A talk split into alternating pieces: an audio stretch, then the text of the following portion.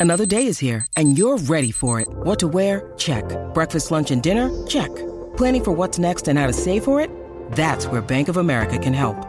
For your financial to-dos, Bank of America has experts ready to help get you closer to your goals.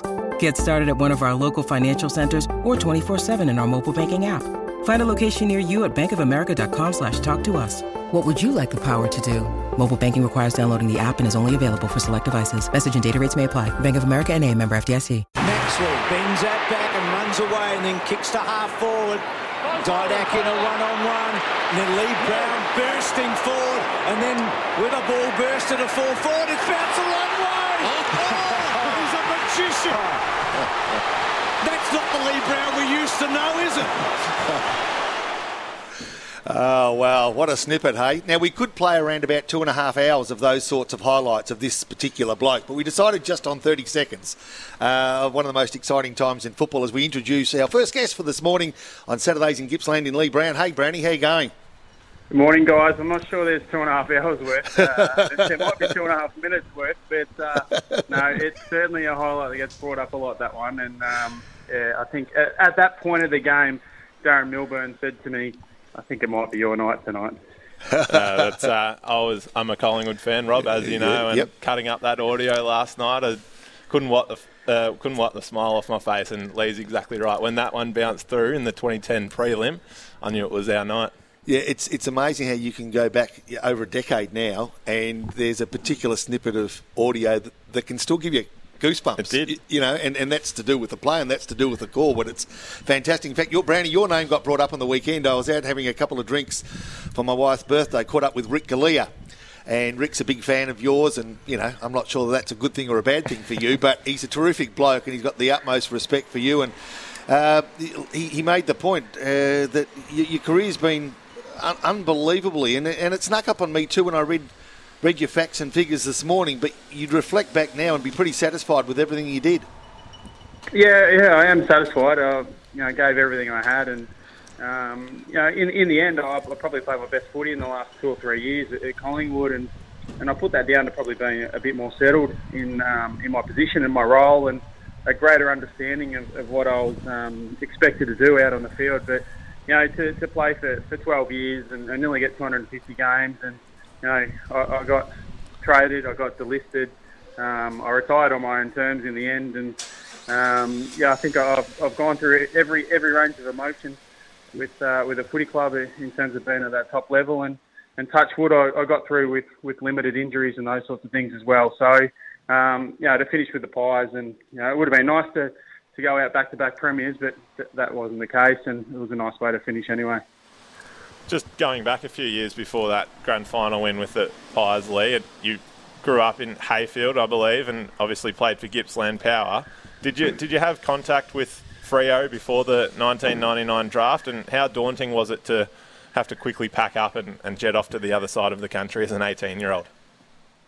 Well, I was 17, so that, that made it a little bit, uh, a, yeah, a little bit younger. So, um, Yeah. yeah, I just, I was, I just done my um, year 12 English exam on the Friday, and this was when you know the, the draft was in the middle of um, year 12 exam. So, I, I got through that, had the draft on the on the Sunday, and you know, finished the rest of my exams and, and flew out. So, um, I had had contact with Fremantle. I, I was pretty confident I was going to go in that top 10 uh, from the conversations that I'd had. I always knew that if I wanted to play AFL footy, I was going to have to move away from home anyway. So whether that was Melbourne, you know, Adelaide, Brisbane, Sydney, or Perth, it, it didn't really matter. So um, ended up going to Fremantle, which was fantastic, and you know, had a really young group. And you know, we, we didn't have a lot of success early, but I'd say we, we started to set up a, a culture um, that's you know held them in good stead um, over the years. And you know, guys like Matty Pavlich and Dave Mundy and those sorts of guys have, have really grabbed that and, and taken it forward. But yeah, I'd like to think that you know from those early days, some of us younger guys helped turn that around. Yeah, no question. It's, it's interesting you say as a 17 year old you were ready and willing and able to, to, to travel to the other side of the country. I think probably 10 or 20 years before that, players were very apprehensive about making a move outside of their state. But I guess as we become more accustomed to what to expect, players are, are more comfortable. And your example is a good, good one of that, Leigh. Yeah, it is, and you know, you you come from a, a country town, and um, you know, going to Fremantle was probably nearly the best option because you're not going to Melbourne, the big smoke where it's hustle and bustle and, you know, there's 10 teams and all those sorts of things. And, you know, it's very busy. Fremantle is very much similar to Geelong. It's a, it's a big country town and, you know, to be able to settle in, you know, I lived with a host family for a couple of years and, and they were fantastic to me. And, um, you know, it was, the transition was, was quite easy. Um, yeah, it's interesting. You, you sit back now and you know you hear some of the stories of the, the players coming through and they don't want to go interstate and all those sorts of things. Well, that's the decision that you, you make by entering, you know, putting your name in the draft and, and yeah. putting yourself in, in, in that um, in that element. So um, it, it was an easy decision for me. I wanted to play AFL footy. You know, I didn't didn't mind where I went to do it, and you know, Fremantle was my first opportunity. And just sticking with Freo before we get onto what what else you achieved, Leigh. What, you were named best clubman at the Dockers in 2001, so clearly you were having an impact on the group over there. What what were the reasons behind your departure, mate? Uh, I, I, just got traded, so I was actually away on a holiday, and um, I got a call. My, my manager at the time was Ricky Nixon, so uh, from Flying Start. So I had a call from from Ricky. I think it might have been, let's say it was a Friday, and they said, um, you know, your, your name's been tossed around, but you, you know, you're not going to get traded at this point. Um, I, I just, I was one year into a, a new three-year deal, so um, I'd bought a house and all those sorts of things, so I was settled, and I didn't want to go anywhere. But uh, by the Monday, he called and said, the deal's done. Uh, you just need to agree to it. So, um, yeah, Chris Connolly came in, and you know, his first year was was my last year, and you know, he had a, a direction that he wanted to go in, and um, he saw some players that he wanted to get back, and they obviously got pick 13, and, and Byron Schammer, who played some really good footy for Freo as well. So, um, yeah, that's how I ended up at North Melbourne. It wasn't through choice; it was through the club, um, thinking that was best. And um, after talking to uh, the North Melbourne guys and and the Fremantle guys, it was clear that I was probably going to get more opportunity at North Melbourne. So, in the end, the, the decision to say yes was was a pretty simple one. Well, you got back into the Heyfield colours. I guess that's one plus. but you, you, got there, and they've, they've, always been a club that have been respected for their fight, their grit, their determination. Even if they've sort of just uh, struggled to be around about you know midway most times. How did you find your time there, and what did you learn from your time there? Uh, I, I learned about um, how a group can be really strong and, and what it can achieve by sticking together, and whether that's backs against the wall, whether that's a lack of facilities at the time, um, yeah. you know, a lack of resources. So um, I saw guys like Glenn Archer and Anthony Stevens and, and Adam Simpson. Um, you know, Leigh Colbert was outstanding. Sav Rocca, Brady Rawlings, these sorts of guys wow. who, you know, pick, picked up the club and said, "Jump on our backs. Doesn't matter what's going on.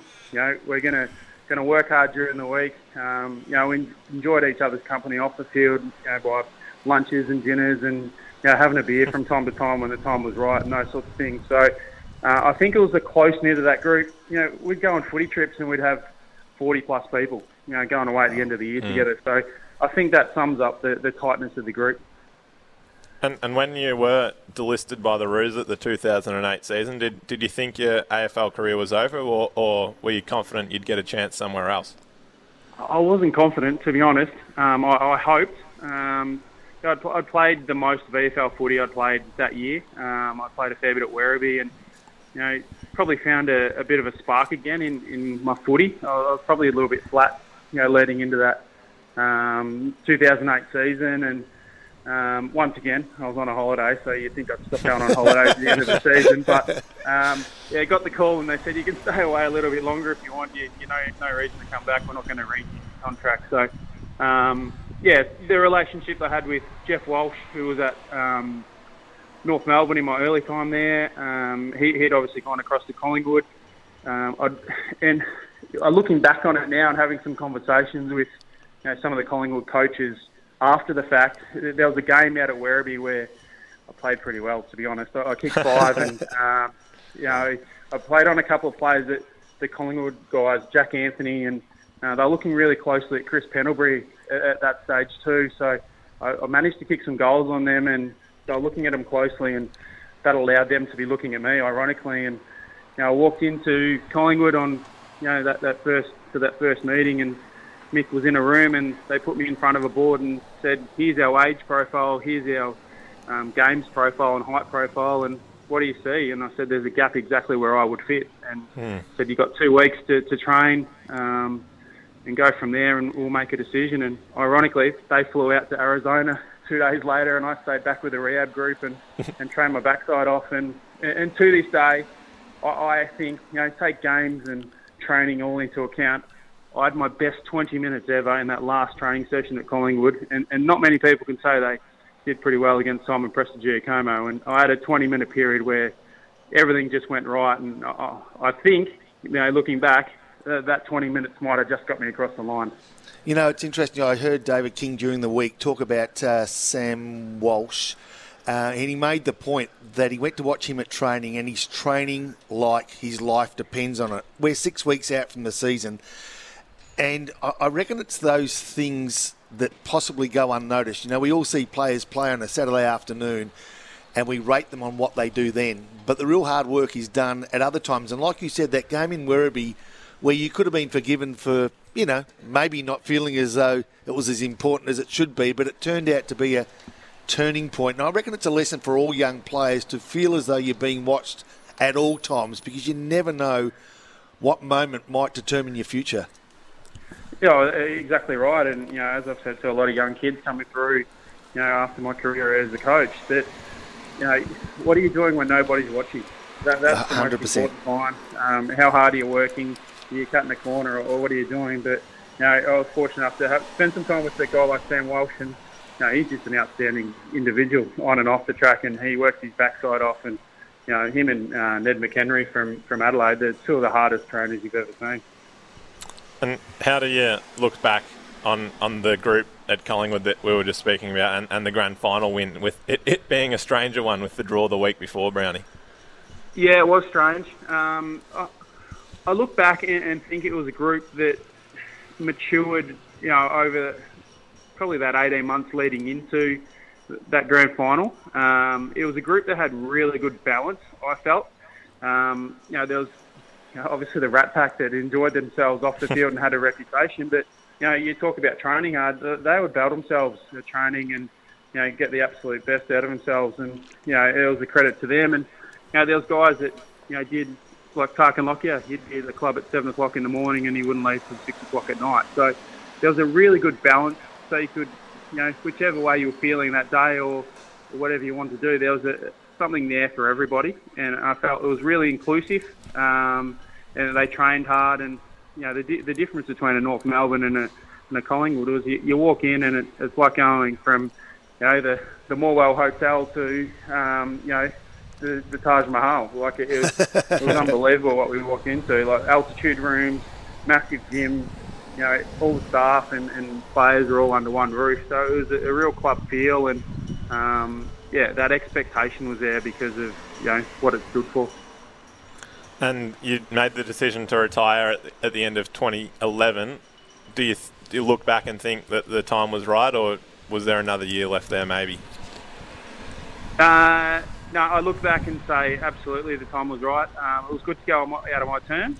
Um, you know, I probably hoped a little bit that the fairy tale would be there that we could go back to back, and you know, Mark Stevens, Dave Wojcinski, and Leigh Brown all from Heyfield can have two premierships each, but um, that wasn't the case, and Wojo's got three, and you know I've got one. But um, no, the time was right. My body was, you know, there was a few little signs that you know I was getting towards that 30-year-old mark, and you know I, wasn't wanting to, to do the the one percenters as, as often as I should do, and um, in the end, I, I thought if I, I went through another year of you know not doing that ice bath or not doing that recovery session properly or you know, not doing everything to the absolute nth degree, then then I would drop away individually. And um, yeah, I, I, thought it was time to leave. And yeah, there's some opportunities, you know, for that next phase of, of my life in coaching that we're presenting. And I just felt it was a good time, and I, I don't have any regrets at all.